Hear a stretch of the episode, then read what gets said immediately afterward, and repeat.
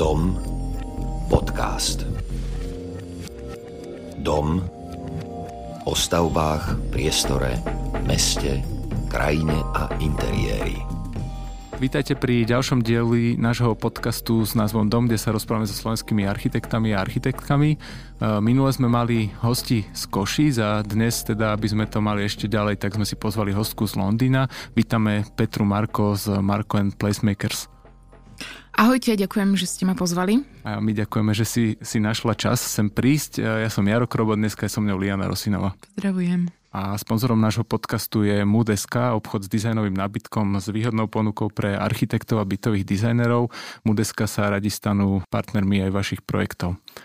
My sme pôvodne, mali sme tu taký mashup pred týmto dielom, pôvodne sme si mysleli, že prídete obidvaja, nakoniec to vypalilo tak, že vlastne prišla si ty sama, trošku nám to zmenilo plány, ale zistili sme, že je to e, výhodné a zaujímavé, pretože keď sme si spravili prípravu, tak, e, tak sme zistili, že, že budeme mať určite o čom rozprávať, alebo ešte, aby som to povedal presnejšie, toto je 31. diel a ty si vlastne prvý host, ktorý prípravu spravil za nás a nám ju poslal a ešte aj zavolal, že ako to bude, takže za to veľmi pekne ďakujeme. Dneska, ak to bude dobre, tak vlastne špeciálne ešte vďaka tomuto. A ty no si... pressure. Nie, my sme, akože dobre, to hostia by sa mali učiť do tohto.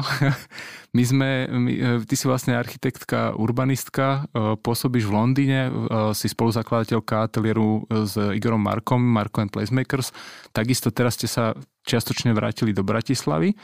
a, a ty si nám poslala nejaké také okruhy alebo nejaké m, témy, ktorými, ktorým sa venuješ a ktoré ťa zaujímajú, tak vlastne môžeme si ich rovno, rovno prejsť a potom neskôr spätne sa dostaneme aj k tvojmu vlastne vzdelaniu a k tomu, k tvojej tejto ceste. A ja som zarytý cyklista a zdá sa, že aj ty. A teda poďme hneď na prvú vec, Velocity a Velocity Strategy, tak predstav nám, čo to je, o čo tam ide. Takže ja možno, že uh, o späť uh,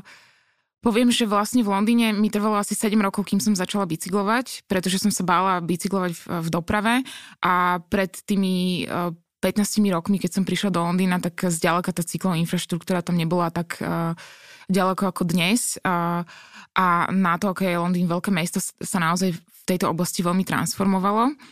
A potom vlastne prvýkrát, keď som sadla na bicykel, tak to bol skladací bicykel, ktorý som si kúpila, keď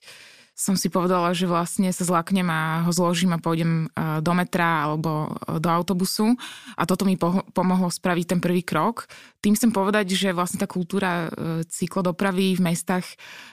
sa mení veľmi pomaly a že pre každého individuálne uh, to vysí na, na takýchto drobných krokoch, že kde si ten bicykel zaparkujem, uh, ako, či to bude bezpečné s deťmi, uh, kde mám prácu, kam musím zaniesť deti do školy, do školky a tak ďalej. Takže prichádza do toho strašne veľa faktorov, ale keď som vlastne objavila uh, pre mňa tú, ten nový freedom alebo tú slobodu bicyklovať, tak vlastne um, mesto sa stalo mojim ešte viac, Londýn, ako keby uh, mám ho namapovaný a na bicykli sa ten človek naozaj uh, rýchlejšie na tie krátke vzdialenosti rýchlejšie dostane ako akokoľvek iným prostriedkom. A cez bicyklovanie a cez architektúru a, a placemaking a rôzne architektonické eventy som, uh, som sa dostala vlastne uh, do takej partie žien, ktoré bicyklujú nielen v meste, ale ktoré bicyklujú aj viacej športovo. A je to taká iniciatíva Pedal, ktorá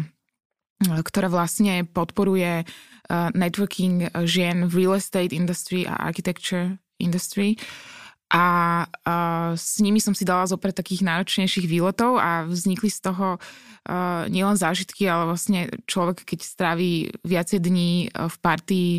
uh, žien, kde vlastne ako keby je, je tá konverzácia o mnoho viac otvorená, tak um, vlastne nadobudnem trochu iné vzťahy, uh, ako keď len niekde ide na nejakú konferenciu. A z tohto vlastne uh, vznikol tým Velocity, ktorý sme dali dokopy, je nás tam 6, e, v roku 2017 ako odozvu na súťaž e, pre National Infrastructure Commission, e, ktorí vlastne vypísali súťaž na premostenie Oxford to Cambridge Corridor. Je to vlastne na naj rýchlejšie rastúci Innovation Corridor v UK a vlastne cieľom súťaže bolo vlastne urbanistické riešenie uh, umiestnenie vlastne jedného milióna nových bývaní do roku 2050, uh, vlastne kde vlastne v tomto koridore Oxford, Milton Keynes, uh, Cambridge vlastne toto bývanie má byť. Samozrejme majú byť zahustené mesta, to bol ten prvý point, ktorý sme mali aj my, ale my sme sa pozreli trochu nezvyčajne na problematiku vidieka a rurálnych oblastí a vlastne napájali sme klastre dedín na nové železničné stanice a vlastne prepájali sme dediny navzájom cez uh, cyklo um, chodníky a uh, vytvárali vlastne viacej pešie prepojenie vlastne v rámci dedín. A cieľom tejto stratégie bolo zahusťovať uh, dediny v rámci obce a vlastne ako keby sa vyhnúť tomu e, tej sídelnej kaši, ktorú, ktorá je problémom aj e, túto napríklad v okolí Bratislavy. Čiže stratégia bola nielen o pohybe, ale aj o tom, kde vlastne má byť to bývanie, ako vlastne budovať udržateľné e, rurálne oblasti, ako navratiť späť tie rôzne služby, ktoré vymizli z dedín, v ktorých není už treba obchod, není tam zubar, není tam E, škola, e, tým pádom sú všetci závislí na autách a všetci chodia každé ráno niekam autom a potom sa vracajú naspäť. E, takže táto stratégia je veľmi široko siahla a komplexná a pozera sa na všetky tieto veci, ako spolu súvisia a toto hovorím, že tá súťaž, ktorú sme vyhrali v roku 2017 sa potom pretavila do rôznych research funding projektov, ktoré sme, ktorým sme ďalej budovali tento projekt a, a nakoniec aj klienti, ktorí si vlastne od nás objednali stratégie, takže a teraz sa snažíme to aplikovať aj ako keby tie princípy v problematike satelitov okolo Bratislavy. Vy ste vlastne také uh, ako keby poučení užívateľia, cyklisti, ktorí, alebo teda komunita think tank, ktorí potom vlastne tie svoje, to, tie svoje zážitky a tie svoje skúsenosti ako keby dostáva do plánovania a snaží sa ich uh, dostať do politík miest, hej, ak som to správne pochopil. Áno, absolútne. V podstate um, v tejto transformácii akože preč od aut a vlastne bližšie k tomu uh, pešiemu pohybu, k udržateľnej mobilite, vlastne uh, stále je v tom veľa lobbying, veľa negociácie, vlastne je to o komunikácii uh, s rôznymi stakeholdermi. Um, teraz napríklad uh, vlastne v spolupráci uh, s komunikačným štúdiom Milk v Bratislave, s, s ktorými som robila aj na knižke Minual City, tak vlastne ideme spolu s 82 Book and Design Shop vydať uh, slovenskú verziu knižky Boj o ulicu, čo je vlastne uh, Transport Commissioner Janet Sadikan v New Yorku, ktorá v, vo svojej roli uh, počas 7 rokov uh, na vlastne Department of Transport. Ja sa ospravedlňujem za všetky tie anglické výrazy, ale moja slovenčina už není taká, ako kedysi bývala, Jasne. alebo respektíve vo fachu e, to nemám ešte tak zabehané po slovensky, ale ona vlastne sa do veľkej miery uh, zaslúžila... Preberajú sa tie výrazy, takže naše publikum to zvládne. takže vlastne ona sa vo veľkej miere uh, zaslúžila o ten politický leadership uh, v tom procese transformácie New Yorku, uh, pedestrianizácia Times Square a ďalších 70 vlastne krížovatiek a námestí, stovky kilometrov cyklotrás a táto knižka je jedna z tých dôležitých knížek pre mňa ako niekoho, kto sa venuje vlastne tomu placemakingu v tom, že vlastne tie problémy sú vo všetkých mestách rovnaké, aj keď sa snažíme si povedať, že nie, že v Bratislave to je inak, ale reálne v podstate tie problémy, ktorými museli prejsť v tom New Yorku, aj napriek tomu, že treba možno mali väčší budget, ale vlastne v kontexte budgetu toho mesta možno, že ani, ani nie, takže vlastne uh, tie problémy, na ktoré naž, naražali, uh, sú podľa mňa veľmi užitočnými uh, užitočným poučením a vlastne príručkou aj pre mesta na Slovensku, ako vlastne narábať um, aj s dočasnými intervenciami a vlastne s, s testovaním dočasným, ktoré je vlastne uh, nízko nákladové a cesto potom vlastne budovať um, ten case alebo vlastne uh, dôkaz na to, uh, aby sa spravil, spravila väčšia investícia do permanentného projektu. Vlastne hneď asi tretie slovo, čo si povedala, bola inf- infraštruktúra. My sme vlastne v Bratislave presne teraz ešte v tomto období, keď sa buduje krvopotne cyklistická infraštruktúra, ktorá umožňuje bezpečne sa aj niekam dostať. A vlastne vieme, že zaujímavé na vás je to, že vlastne vy viete posúvať know-how zo sveta, z Londýna, ktorý sa časom dostane aj sem. My sme v takom časovom posune samozrejme trochu a asi, asi teraz môže byť pre vás celkom vtipné vidieť, že tie isté procesy ako keby E, ktoré prebehli už inde vo svete v iných mestách, ktoré sa tu aplikujú. A teraz e, je e, celkom aj vtipná, vtipná spojitosť, že vlastne ty sa, ty sa týmto zaoberal vo veľkom svete a teraz sa tým zaoberáš v Bernolákove a k tomu malá Liana vlastne otázku. Áno, tam ste sa vlastne snažili aplikovať tieto stratégie do vízie Bernolákova, kde možno bol tiež podobný problém ako moja známa, ktorá teda nemala nabyt v Bratislave čiže sa rozhodli kúpiť si byt v Bernolákove. Páčilo sa im, že tam chodí vlak, čiže vlastne mal to dobré spojenie s Bratislavou, kde nemuseli akoby čakať v doprave, ale ten byt bol vlastne v ich cenovej kapacite postavený doslova na poli a vlastne um, uvedomili si, že tá cena finálne nefungovala. Poprosili developera, aby aspoň jeden priestor kde bol dom, nechali pre detské ihrisko, pretože nemali kam s deťmi chodiť. Finálne nemajú tam si ísť ani kde sadnúť, ani dať si kde kávu. To ihrisko je takisto bez stromov, pretože tam ešte vlastne nič nevyrástlo. Deti sa boja pustiť von, pretože plod je betónový, sú pri ňom auta, potom ide cesta, chodník a vedľa sú auta s retardérmi, ktoré musia byť, pretože tam chodia auta strašne rýchlo.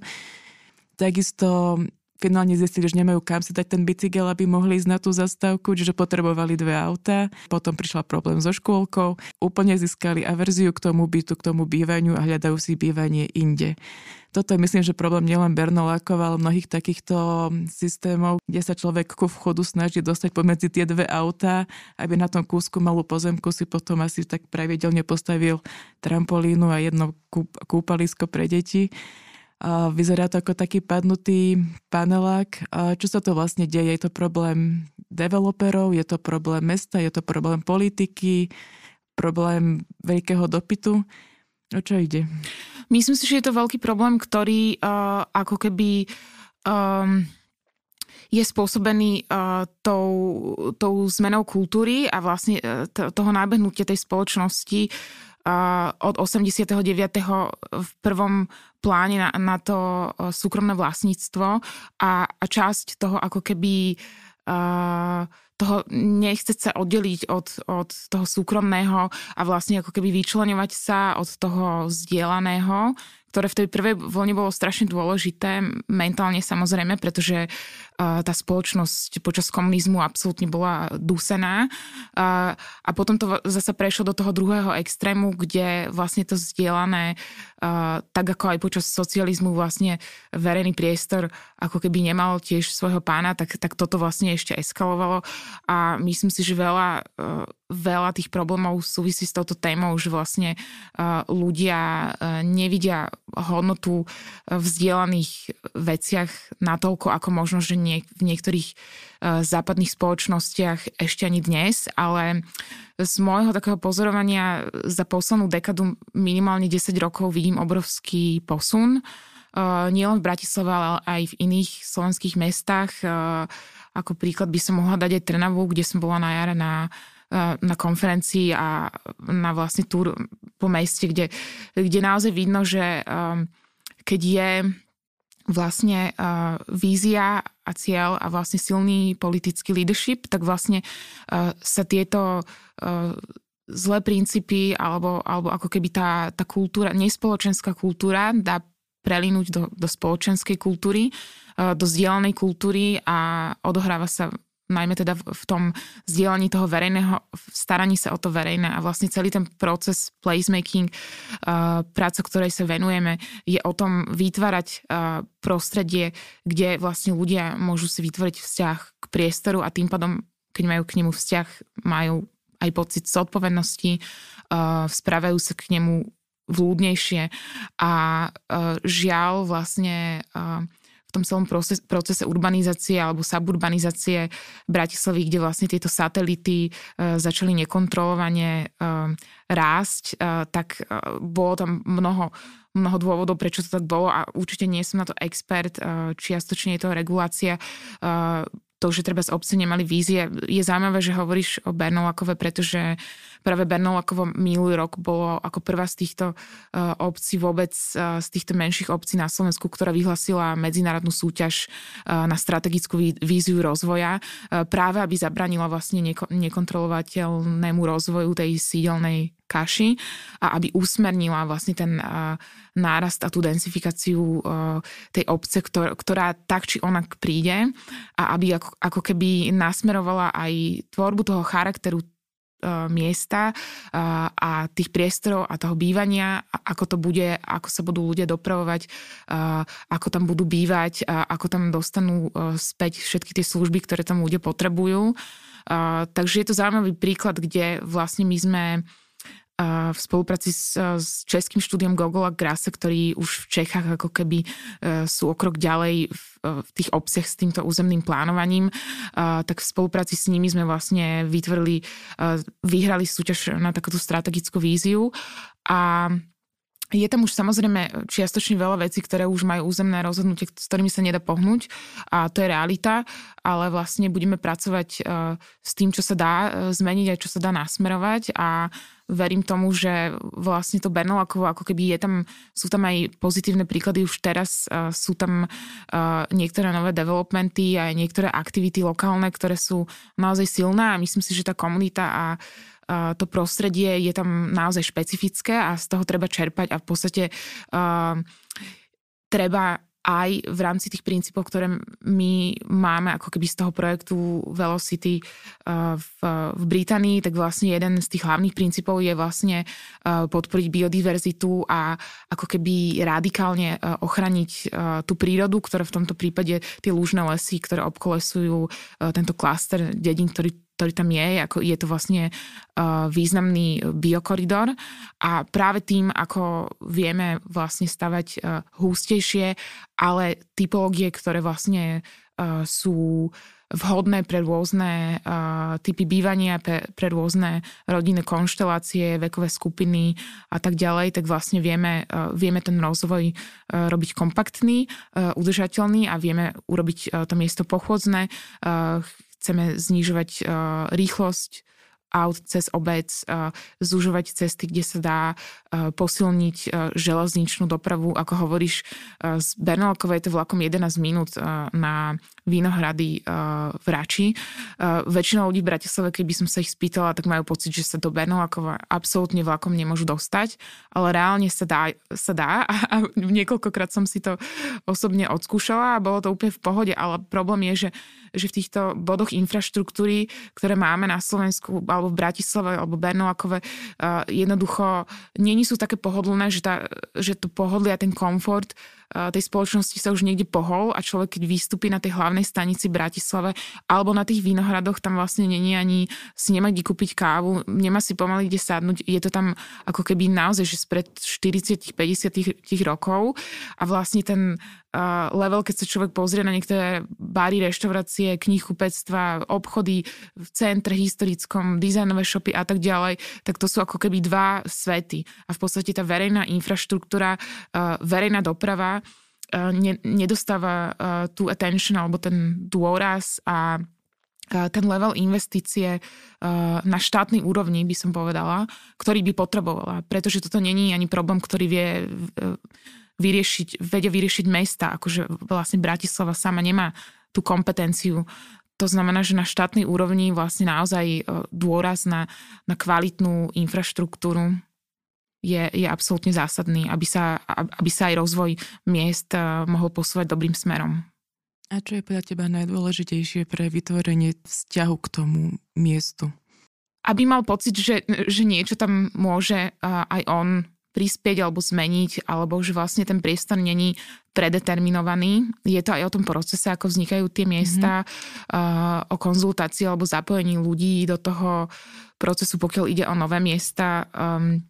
momentálne uh, mám za posledných 6 mesiacov, vlastne som, som tvorila spolu so štúdiom Milk knižku Minimal City, ktorá je o, uh, o tom, ako dočasné intervencie a dočasné využitie vlastne pomáhajú tvorbe identity miest a pomáhajú práve tvorbe silných komunít. A máme tam veľmi zaujímavé case studies, uh, kde práve k tejto téme, na ktorú sa pýtaš, by som, by som spomenula uh, King's Cross v Londýne, ktorý je vlastne veľký development masterplan uh, so 7000 bytov, bytovými jednotkami. Uh, je tam množstvo obchodov, je tam Central St. Martins, vysoká škola. Je to vlastne celá, celá mestská štvrť, a vlastne, ktorá sa budovala 20 rokov, ešte sa bude budovať asi 2-3 roky, ešte vlastne posledné fázy ešte prebiehajú. A v podstate od začiatku tam bol cieľ aj zo strany vlastne klienta, developera, vlastne vtiahnuť ľudí a vlastne priniesť ľudí do toho územia ešte počas výstavby a, vytva- a tak, aby si vytvárali vzťah miestu a vlastne uh, ten solution alebo to riešenie není ako keby jedno pre všetkých, ale je mnoho riešení pre mnohých ľudí. To znamená, že oni napríklad pre nich bolo dôležité mať tam základnú školu, pretože potrebovali alebo chceli dostať deti do verejného priestoru. Tak keď tam mám školu, uh, mám tam rodičov, ktorí vyzdvihnú deti, keď tam mám krá, uh, krásne verejné priestory, tak tí rodičia s tými deťmi v nich budú tráviť čas po škole. Um, potom tam mali napríklad komunitnú záhradu, ktorá začala uh, v jednom takom, akože skip garden sa to volá. Uh, ten skip je vlastne, kde sa dáva ten uh, odpad uh, kon, konštrukčný, takže vlastne sa jednoducho dá uh, zdvihnúť a premiestniť na iné miesto. Začalo to s dvoma takýmito skips. Uh, potom sa postupne premiesňovala na iné lokality. V spolupráci aj so študentami z, z univerzity vlastne sa stále zväčšovala tá záhrada. Pribudalo tam kavereň, pribudala tam kuchyňa komunitná, workshopy, vlastne celé to spravuje Charita Global Generation Čiže naozaj špecialisti, ktorí sa tomu venujú. Čiže toto není niečo, že developer tam teraz robí komunitnú záhradu, ale vytvára partnerstva s rôznymi aktérmi, ktorí potom pritiahnú rôznych ľudí, pretože uh, Skip Garden osloví niekoho iného, ako napríklad uh, dočasné jazero, ktoré tam mali rok na plávanie, pretože v Londýne je dosť zima na plávanie, takže vlastne toto zasa osloví inú špecifickú skupinu ľudí a potom tam mali, mali aj majú naďalej množstvo uh, trhov, festivalov a tak ďalej. Uh, ale čo som chcela povedať a k čomu sa chcem vrátiť, že vlastne na takom komplexnom území, kde sú naozaj luxusné drahé byty až po sociálne bývanie. Vlastne ide o to stmeliť ako keby veľmi diverznú komunitu a nielen ľudí na tom území, ale aj návštevníkov, ktorí tam prichádzajú. Takže je to ako keby veľmi silný príbeh o tom, ako komplexný tento proces je, ale vlastne keď sa vytvárajú špecifické priestory pre špecifických ľudí a môže to byť aj úplne malá skupina, tak vlastne postupom času sa tieto skupiny viacej a viacej môžu prelínať a myslím si, že ten príklad King's Cross je veľmi zaujímavý z tohto hľadiska. Ako vo v naozaj veľkej mierke, pretože môžeme hovoriť samozrejme o tých uh, úplne bottom-up initiatives akupunkturálnych a, a ktorým sa aj venujeme tiež vlastne ako keby po, pozeráme sa úplne uh, na celé spektrum týchto zásahov a takisto tie, uh, tie zásahy, ktoré som spomínala v súvislosti s udržateľnou mobilitou a ako vieme uh, budovať vlastne, zbierať dáta a uh, urobiť um, case na to, aby sme vedeli získať investíciu na permanentné využitie. A deje sa to už aj v Prahe, aj v Bratislave. Mohla by som spomenúť napríklad sadni si tie červené stoličky Bistro Chess, ktoré všetci poznáme, ktoré sú neveriteľne populárne a tam tiež uh, vzniká ten vzťah ľudí k tým k tomu priestoru, pretože tie obchody alebo galerie alebo prevádzky, pri ktorých sú, vlastne sa starajú o tie stoličky a stoly, na noc ich skladajú a dávajú ich dnu, potom ich zase dajú von, čiže vzniká ako keby taký um, samo uh, ako keby autonómny systém, kde to mesto začne s tou iniciatívou a vlastne poda tú ruku verejnosti alebo a tým prevádzkam uh, s tým, že vlastne dajú zadarmo k dispozícii ten, uh, ten nábytok uh, do verejného priestoru a potom vlastne je to na tých ľuďoch, ako, ako ten sociálny organizmus okolo týchto miest vzniká a myslím, že neviem ani o žiadnom príklade, kde by tie stoličky a stoly museli byť odstránené kvôli nejakým antisociálnemu správaniu, že v prevažnej väčšine to naozaj funguje veľmi dobre. Ináč z hodou okolností pred pár dňami som zrovna videl na železnej studničke pár týchto stoličiek, všetky boli obsadené, boli tam na takom bežnom trávniku, ktorý predtým bol len trávnik. Je to sranda, že vlastne tieto aj úplne malé intervencie ako vedia robiť. Ešte som sa chcel spýtať, ty si vlastne odpovedala na Lianininu otázku tým, že vlastne ako keby participácia je tá cesta, aby sa ľudia lepšie stotožnili potom so svojím prostredím a zdalo sa im potom priateľskejšie a viac ich ako keby? Je to jedna z ciest. Nie každý, povedzme si, že má čas participovať. Áno, keď som, akože mám full-time job a mám dve deti, tak akože možno, že nemám ani záujem, akože nechcem teraz participovať. Nie každý má čas, uh, vo, vo, voľný čas a v podstate ako keby, že sú aj rôzne teórie o tomto, akože free labor, že v podstate čakať od toho, že každý na všetkom bude participovať. Uh, ale sú rôzne momenty v, roz, v rôznom štádiu procesu tvorby mesta na základe Eh, či už je to projekt eh, developera alebo je to mestom vedený projekt, ktoré sú vhodné na eh, nejakú formu engagementu, či už participácie alebo konzultácie alebo kombinácie týchto vecí. Ale čo je dôležité vlastne v, tom, v tej konzultácii je z môjho pohľadu, že angažovať ľudí v tom správnom momente a o veciach, ktoré reálne môžu mať dopad na ich život. To znamená, že keď budem teraz akože participovať o ihris, detskom ihrisku, ktoré postavím za 5 rokov, tak vlastne tí ľudia, ktorí ktorých v tomto momente budem akože s nimi o tom diskutovať, s tými ich deťmi, budem tam robiť nejaké workshopy. Sa to nebude vlastne, týkať keď, sa to, keď sa to nezrealizuje, tak vlastne je to, je to potom ako keby, že fail. Takže, takže treba mať senzitivitu s tým, že vlastne uh, ten čas ľudí je tiež hod, veľmi hodnotný a že nesmieme ním plýtvať a treba vlastne ich angažovať v správnom momente o veciach, ktoré sa ich naozaj týkajú a ktoré sú pre nich dôležité a ktoré ovplyvňujú ich, ich dennodenný život. Vlastne takisto tam nie je ako keby odbornosť, je tam len ten užívateľský pohľad a je tam trochu riziko toho efektu bytovej schôdze, že asi to má tiež nejaké svoje úskalia. Veľmi ma zaujalo ešte, keď si hovorila teraz o, zužovaní ulic a týchto vlastne ako keby zas, nie zásahoch, ale je to, je to vlastne dizajn, je to, je to navrhovanie, doslova dizajn akýchkoľvek stupňov tvorby mesta a vlastne to je ďalšia vec, ktorou sa e, zaoberáte. Možno by si mohla teraz prejsť k tejto časti. Ako je pravda, že všetky vlastne tvoje odpovede boli totálne komplexné, to je aj môj, nie že problém, ale môj, môj stres z urbanizmu, že je, že je super komplexný a vlastne každá vec ako keby je spojená s ďalšími, ty už si spomenul aj zahusťovanie pri pri bicykloch, ale poďme teraz ten dizajn možno. Vlastne toto bolo uh, v Londýne vlastne tým, že mňa vždycky vlastne zaujímali tie interdisciplinárne presahy, tak uh, som sa prihlasila a bola vybraná do, do takého zoskupenia, vlastne do takého panelu um,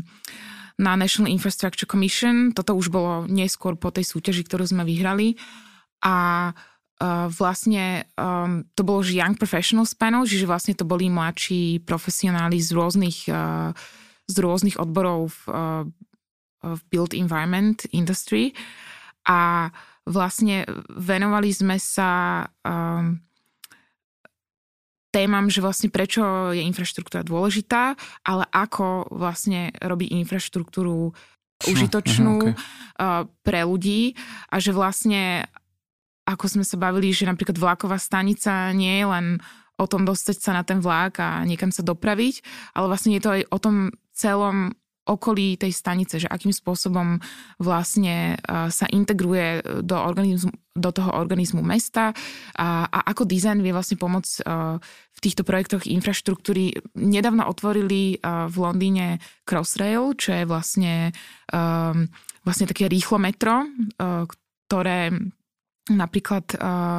kde dizajn bol extrémne dôležitý na, na celý ten zážitok človeka vlastne v tom, v tom priestore tých tunelov vlastne bol, bol ten dizajn bol nielen clever tým, že vlastne boli prefabrikované časti, ktoré, moduly, ktoré sa opakovali, ale keď človek ide cez tie tunely, tak má pocit, že sa to stále mení, že není to, není to monotónne. Každá stanica má ako keby nejaký ten svoj ráz alebo nejakú špecialitu a ako toto celé vplýva vlastne na ten, na ten zážitok a tú efektivitu takisto pohybu ľudí v tom priestore, pretože vlastne v meste Londýn, je 9 miliónov ľudí, tak ide o tú efektivitu e, tej navigácie, aby ľudia vedeli veľmi rýchlo sa zorientovať, aby vedeli, ktorým smerom sa majú otočiť a kam ísť, aby to vlastne bolo celé čo najviac plynulé. A vlastne tá infraštruktúra pomáha tej plynulosti toho zážitku znútra von alebo zvonka dnu a naopak. A krásny príklad v reporte, na ktorom som pracovala vlastne pre ten National Infrastructure Commission, kde sme vlastne chceli zviditeľniť tú hodnotu dizajnu v tvorbe infraštruktúry, je stanica v Rotterdame, Rotterdam Central, kde není sú len vlaky, ale sú tam aj električky, autobusy, metro, vlastne je to taká multimodálna stanica, ktorá kedysi, ak niekto z, z poslucháčov bol v v Rotterdame, keď tam bola tá stará stanica, tak vlastne uh, celý priestor pred stanicou bol zabratý rôznymi konečnými zástavkami, prestupovými zástavkami, vlastne bolo to úplný chaos, ľudia tam vlastne preskakovali medzi auta, uh, bolo to veľmi nebezpečné, veľmi chaotické, veľmi neprehľadné uh, a vlastne Batten Crowell, uh, architekti uh, v spolupráci samozrejme v inter, s interdisciplinárnym týmom špecialistov vlastne urobili úžasný job v tom, že uh, jednak integrovali komplexne multimodálny systém prestupov rôznych tých uh, fóriem transportu a zároveň kompletne celý priestor pred stanicou sa im podarilo transformovať do pešieho veľkého námestia, ktoré je vlastne vstupnou bránou do mesta. A, vlastne uh, Rotterdam Central stanica spolu s ďalšími viacerými takými strategickými projektami v meste naozaj posunula Rotterdam v tom rebríčku konkurencie schopnosti v Holandsku. A týmto chcem povedať, že vlastne je to, je to vôbec zanedbateľná téma, akože brand mesta, a vlastne konkurencieschopnosť mesta. Keď sa bavíme uh, o meste ako Bratislava, uh, vstupná brána je železničná stanica, alebo keď sa bavíme že o tom, že aké tu máme alebo nemáme kongresové centrum, alebo aké tu máme kultúrne inštitúcie. Takže všetky tieto veci, vrátanie hlavne tej kvalitnej infraštruktúry vplývajú na uh, konkurencieschopnosť a životaschopnosť tých miest, pretože tie mesta v dnešnej dobe naozaj zápasia o talent, zápasia o ľudí a myslím si, že na Slovensku naozaj zápas, treba, aby sme zápasili o šikovných ľudí, pretože je tu veľa, a veľa ale veľa z nich odchádza. Niektorí sa vracajú, mm. ale uh, stále ako keby ten progres je, uh, že vlastne z východného Slovenska do Bratislavy, odtiaľ potom do Brna, Preč? ďalej mm. do Prahy a potom už ďalej do sveta. A na jar som bola vlastne na takom samite Global, Global Slovak Network, uh, kde sa práve riešila táto téma uh, konkurencie schopnosti Slovenska a vôbec prostredia tu. A bolo tam naozaj strašne veľa pozitívnych príbehov, ale boli tam aj niektoré veľmi kritické momenty pre mňa z prieskumu hodnot Slovákov, ako napríklad to, že vzdelanie sa umiestňuje na 53. mieste v hodnotách Slovakov, čo vlastne uh, sama o sebe hovorí uh, o tom, že vlastne tá spoločnosť si ne, necení uh, vzdelanie, neverí tomu, že kvalitné vzdelanie posúva ľudí dopredu a práve preto mnoho mladých ľudí ide za tým kvalitným vzdelaním uh, do zahraničia a potom je to o tom, že ak by sa tí mladí ľudia mali vrátiť, uh, čo im vlastne môžeme ponúknuť ako krajina, ako mesta. Ty si študovala v Anglicku, aj 5 rokov si učila na London School of Architecture a vlastne ako členka zakladajúcej fakulty s inovatívnym modelom. A tiež pred pár dňami prebehla taká téma, že medzi top tisíc školami, celkovými školami na celom svete nie je ani jedna slovenská. Univerzitami. Univerzitami. Tak. Mm. A myslím si, že takmer 100 ich bolo práve v Anglicku. V čom je ten rozdiel? Myslím, že je to o tej spoločnosti a o tej kultúre toho, nakoľko vlastne vidia hodnotu v tom vzdelávaní a anglicko historicky uh, aj, aj cez to, že vlastne boli ako keby centrom sveta hodne dlhú dobu s tým, že mali kolónie, to všetko malo svoje problémy a, a tie teraz vychádzajú na povrch. Ale v podstate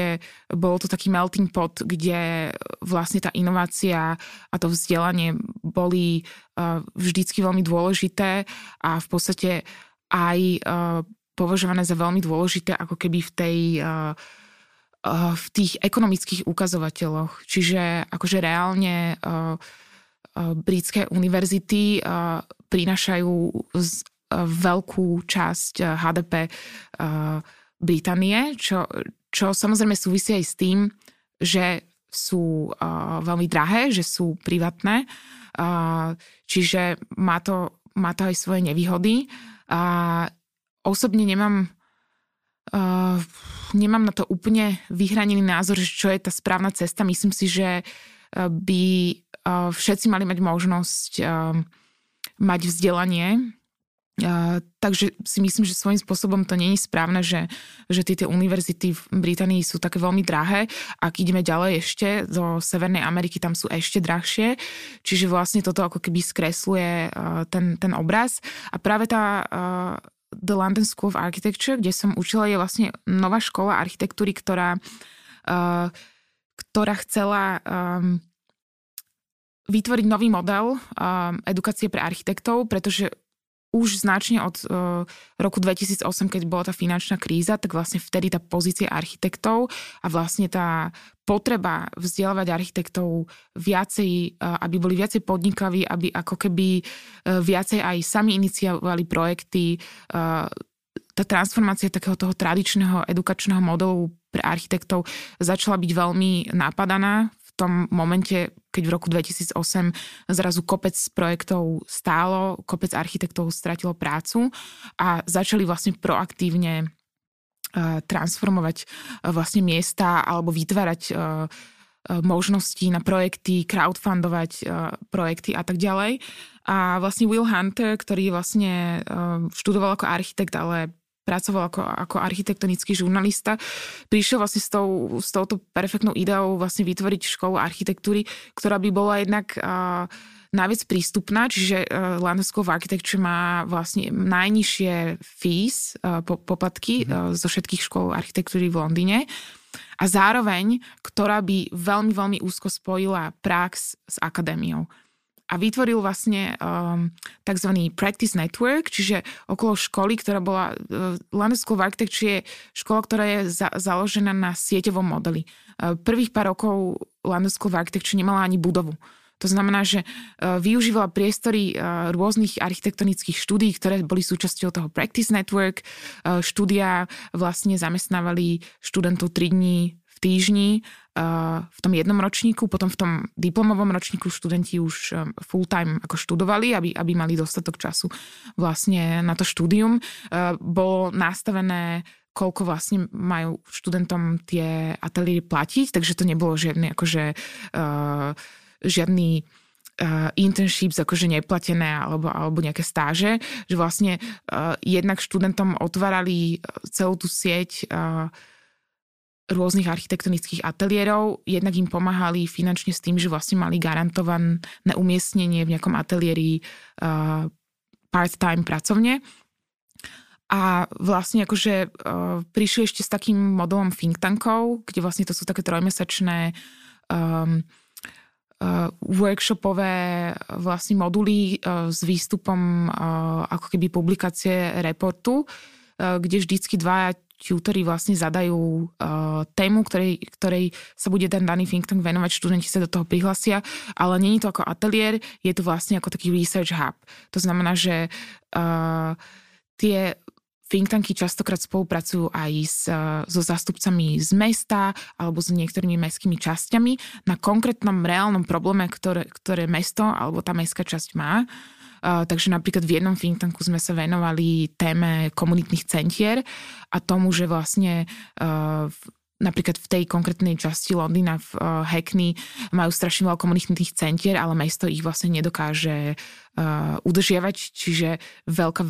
časť z nich je dokonca zatvorená a že vlastne ako keby, uh, ako vedieť adresovať tento problém, ako využívať tieto verejné budovy uh, alebo ich aktivovať alebo vytvoriť model nielen uh, priestorový, architektonický, ale aj uh, ekonomický, uh, sociálny, ako tam vlastne integrovať tie komunity okolo tohto. V ďalšom think tanku sme sa venovali zase tej udržateľnej doprave, ale naozaj s tým, že sme si nastavili veľmi radikálne ciele v tom, ako, ako by sme chceli vidieť transformáciu Londýna na vlastne pešie a cyklistické mesto. A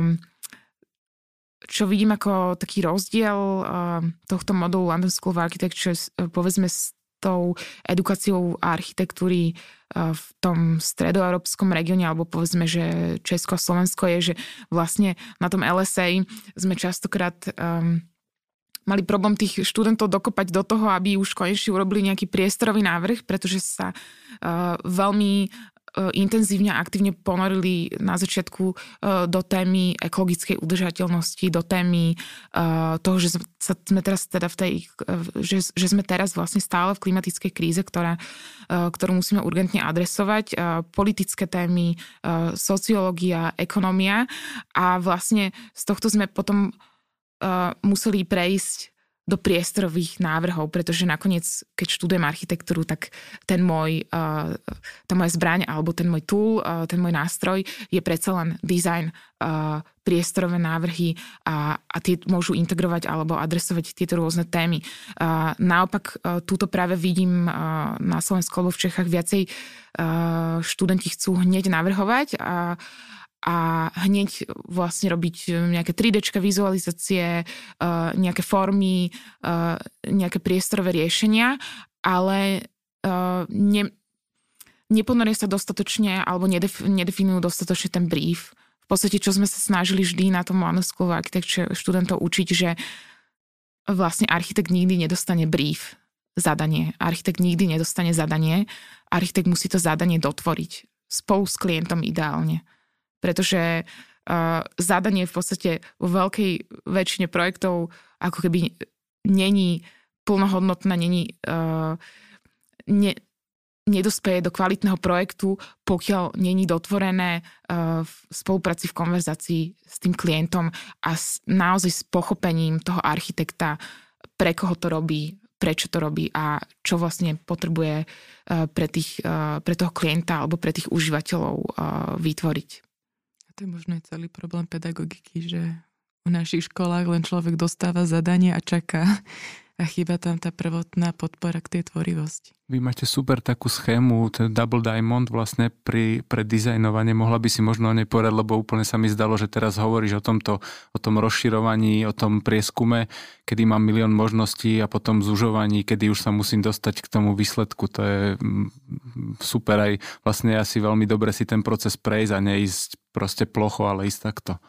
Ten Double Diamond, teda akože to není naš, na, naša schéma, ale okay. Double Diamond je vlastne uh, za, zaužívaná uh, ako keby vizuálne hm. schéma uh, kreatívneho dizajnového procesu, či už v architektúre alebo grafickom dizajne alebo akomkoľvek kreatívnom procese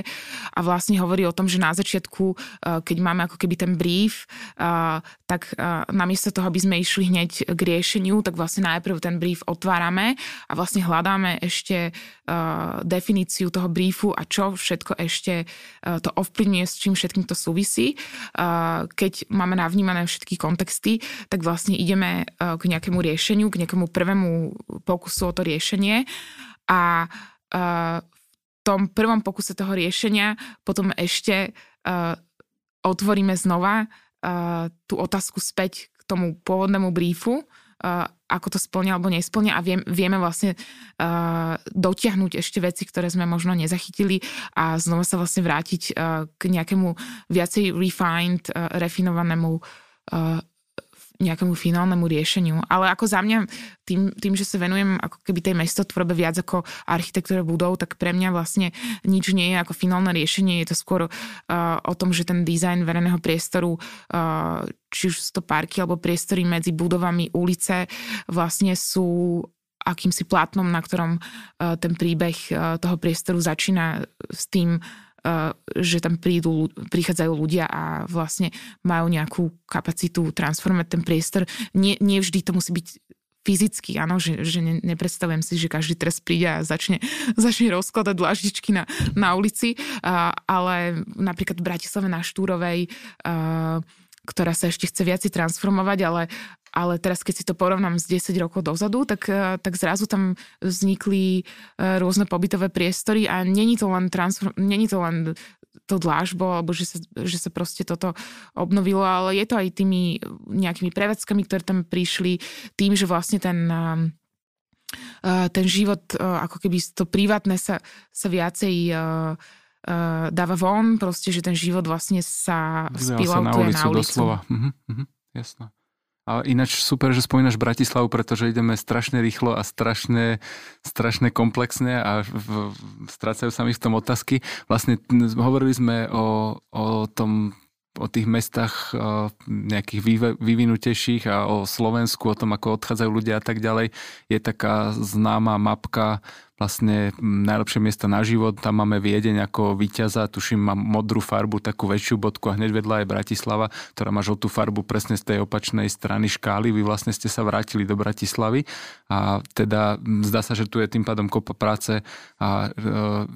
čo tu treba zrobiť pre Bratislavu, alebo čo tu vidíš, aké problémy, čo, čo tu teraz, čím sa teraz ty tu zaoberáš, ak teda je niečo také? Keby som šla späť k tomu pointu, že ideálne mesto, tak si myslím, že naozaj ideálne mesto neexistuje a ja som veľký fanúšik eh, Fran Libovic a ona vlastne uh, má taký, uh, taký dokumentárny alebo taký, taký, taký komický seriál uh, Pretend It's a City, a tam vlastne hovorí o tom, že v New Yorku všetci sa stiažujú, že v New Yorku sa nedá žiť, nedá sa tu nič dovoliť, nikto tu nevie žiť, nikto tu nemôže žiť, ale vlastne 8 miliónov ľudí žije v New Yorku. A to by som, tak by som asi odpovedala na otázku, že, že prečo je Viedeň to najideálnejšie mesto a prečo sa tam teda všetci nepresťahujeme z celého sveta a prečo je 8 miliónov ľudí v New Yorku, 9 miliónov ľudí v Londýne a tak ďalej. A a ešte späť tomu pointu, že vlastne my sme založili pobočku Markham Placemakers v Bratislave posledný rok, ale stále vlastne pendlujeme medzi Londýnom a Bratislavou a, a vlastne e, hľadáme tieto synergie medzi týmito témami, ktoré a ako si spomínal, možno už kvázi na západe sú nejaké predžuté alebo zažité alebo viacej otestované. A, ale naša práca túto nezačala tento rok, začala už pred by som povedala 7-8 rokmi. Um, naozaj to bolo uh, viacej heavy lifting zo strany Igora Marka, môjho partnera, ktorý, uh, ktorý bol ten, ktorý som lietal. Ja som, ja som viacej uh, riešila projekty v Londýne, keď on začal, začal rozbiehať projekty tu. A bolo to, bolo to na, na začiatku viacej o konverzáciách a vlastne edukácii aj tých klientov, aj uh, mestských inštitúcií o tom, čo všetko je vlastne možné a čo je dôležité. A teraz už sme dospeli do toho, že vlastne naozaj um, tá pobytová kvalita v tých nových developmentoch aj medzi budovami a v tom verejnom priestore je naozaj kritická. Uh, Není to len uh, preto, aby uh, mal developer alebo mesto o sebe dobrý pocit. Je to good for business pretože uh, napríklad keď sa pozrieme na tému retailu a akým spôsobom pandémia vlastne zasiahla uh, túto sféru, tak klienti dnes musia naozaj rozmýšľať nad tým, ako vlastne uživiť efektívne a, a spraviť vlastne tie priestory, keď majú akože uh, chcú mať aktívny parter, nestačí uh, dať uh, proste výklady na prízemie. Proste uh, je, je to o mnoho komplexnejšia task alebo uh, úloha. A v tomto si myslím, že uh, sme radi, že vidíme uh, tú reciprocitu alebo záujem veľa klientov v tomto prostredí aj v Prahe, kde, kde sme minulý rok vyhrali vlastne masterplan na, na celú oblasť Florencu v spolupráci s A69 a Unit. Že vidíme, že, že je to naozaj obrovská téma, pretože uh, klienti sa dnes jednoducho nevedia, nemôžu zbaviť ako keby tej zodpovednosti za všetko okolo tých budov, ktoré robia, pretože to všetko okolo a medzi tými budovami je to, čo vytvára ten život, čo pritiahne tých ľudí na to miesto. A čím atraktívnejšie to miesto je s aktivitami, nemys- nemyslím tým atraktivitu len uh, na pohľad, Sladovo, nemyslím tým uh, drahé materiály, myslím tým v podstate atraktívne uh, v tom zmysle, že sa tam ľudia cítia dobre, že sa tam chcú stretávať, uh, že tam majú za čím ísť. A nedávno som počula veľmi zaujímavý uh, zaujímavé slovo uh, aditívny, uh, že vlastne keď uh, robíme nejaký nový development, uh, že vlastne uh, strašne dôležité, aby bol aditívny v tom zmysle, aby pridal hodnotu nielen pre svojich rezidentov a užívateľov, ale aby priniesol nejaký pozitívny efekt aj pre svoje okolie. To znamená, že niekto, keď vedľa toho naproti cesty býva, uh, si tam nekúpi byt, alebo tam napríklad ani nepôjde do tej reštaurácie, alebo možno pôjde, ale povie si, že, á, že, že toto je fajn, že, že zlepšilo sa, zlepšila sa moja ulica týmto, alebo zlepšil sa mi deň, keď tady to chodím každý deň do roboty a predtým tam bolo, nič nebolo, alebo tam bolo niečo, eh, čo nejakým spôsobom nebolo dobré. A, a toto podľa mňa je veľmi dôležité si uvedomiť, že tie štvrte, ktoré, ktoré sa tvoria a častokrát sa tvoria uh, uh, ich tvoria privátni investori, tak vlastne ten, hľadať ten balans um, tej verejnej hodnoty, pretože sú súčasťou organizmu mesta. Chápu to už investori? U nás myslím na Slovensku. Uh, myslím, že to chápu. Uh, je, je potom individuál, na individuálnych príkladoch uh, je to o tom, do akej miery to aj vedia realizovať a do akej miery v tom procese developmentu ten fokus uh, vie byť uh, potom zaťažený uh, rôznymi problémami, keď už ideme do tej stavby, keď teraz máme problém s infláciou, keď máme problém s nárastom ceny materiálov, tak tento soft layer, ako by som to nazvala, niekedy môže sklznúť do úzadia a potom neskôr, keď už je hotový projekt, tak potom uh, vlastne to môže ako keby backfireovať, že vlastne uh, majú prázdne prevádzky, nevedia alebo nevedia udržať nájomníkov, alebo nemajú dostatočný footfall, ľudia sú tam není naučení ešte chodiť uh, a takéto veci. A, pot, a ak sa to vlastne nebuduje v procese, tak uh, potom je to ťažšie uh, vybudovať proste ala príjme. Mhm, jasne. Vyčerpávajúce. Myslím v zmysle o obsahovosti. Tak čo by si nám teda odporúčila na záver? Ak teda ideme na to. Či ešte máš otázku? Môžeme, dajme to, ja potom ešte mám jednu vetu, ale... tak ja už som spomenula tu Fran Libovic, tak uh, Pretend It's a City uh, je podľa mňa strašne, strašne vtipné a to by som odporúčila. A keďže sme sa dneska bavili aj o knižke Minimal City, tak by som... Uh, tak by som ju chcela spomenúť. Je to fantastická spolupráca so štúdiom Milk s Martinom Jenčom a viac si o nej môžete vyhľadať na e, www.meanwhile.city alebo môžete ísť priamo do Brotu na Panenskej, kde si ju môžete aj pozrieť a prípadne kúpiť a uh, online si môžete stiahnuť aj pdf zadarmo, takže sú, sú tam všetky tieto možnosti a my budeme len radi, e, čím viac ľudí vlastne má záujem o túto tému a chcú sa zaujímať o to, ako, ako aktivovať miesta a ako vytvárať e, komunity. No a to bolo vlastne presne to, čo som ja chcel povedať, že všetci dobrotu kúpiť za 20 eur knižku a študenti si ju teda môžu stiahnuť ako pdf -ko. My samozrejme nalinkujeme všetky tieto tvoje veci ešte pod podcast, pretože je tam dosť čo ešte čítať a študovať a fakt za tú hodinu sa to dá len tak prekozať po povrchu. A veľmi pekne ďakujeme teda za návštevu a za, za taký široký náhľad do tvojich aktivít. Ďakujem aj ja. Čaute. A sponzorom nášho podcastu je Moodeska, obchod s dizajnovým nábytkom s výhodnou ponukou pre architektov a bytových dizajnerov. Moodeska sa radi stanú partnermi aj vašich projektov.